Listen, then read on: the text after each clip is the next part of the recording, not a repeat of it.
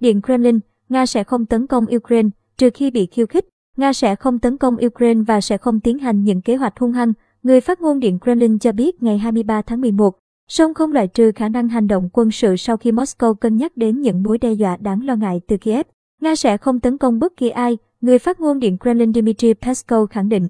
Tuy nhiên, theo ông Peskov, Nga vẫn quan ngại sâu sắc về các hành động khiêu khích của lực lượng vũ trang Ukraine ở đường giới tuyến cũng như chuẩn bị cho khả năng tiến hành giải pháp quân sự đối với vấn đề Donbass. Những bình luận của ông Peskov được đưa ra giữa bối cảnh ngày càng nhiều mối lo ngại gia tăng ở phương Tây rằng Nga đang huy động lực lượng để tấn công Ukraine. Các quan chức tình báo Mỹ đã cảnh báo các đối tác châu Âu về khả năng Nga hành động quân sự với Ukraine. Quan chức tình báo quân sự hàng đầu ở Kiev đầu tuần này cũng cho rằng Nga đang chuẩn bị tấn công Ukraine vào một thời điểm nào đó trước cuối tháng 1 năm 2022. Các nhà lãnh đạo Mỹ gần đây cảnh báo, những bình luận của ông Peskov ngày 23 tháng 11 có thể là cái cớ để biện minh cho cuộc tấn công quân sự Ukraine.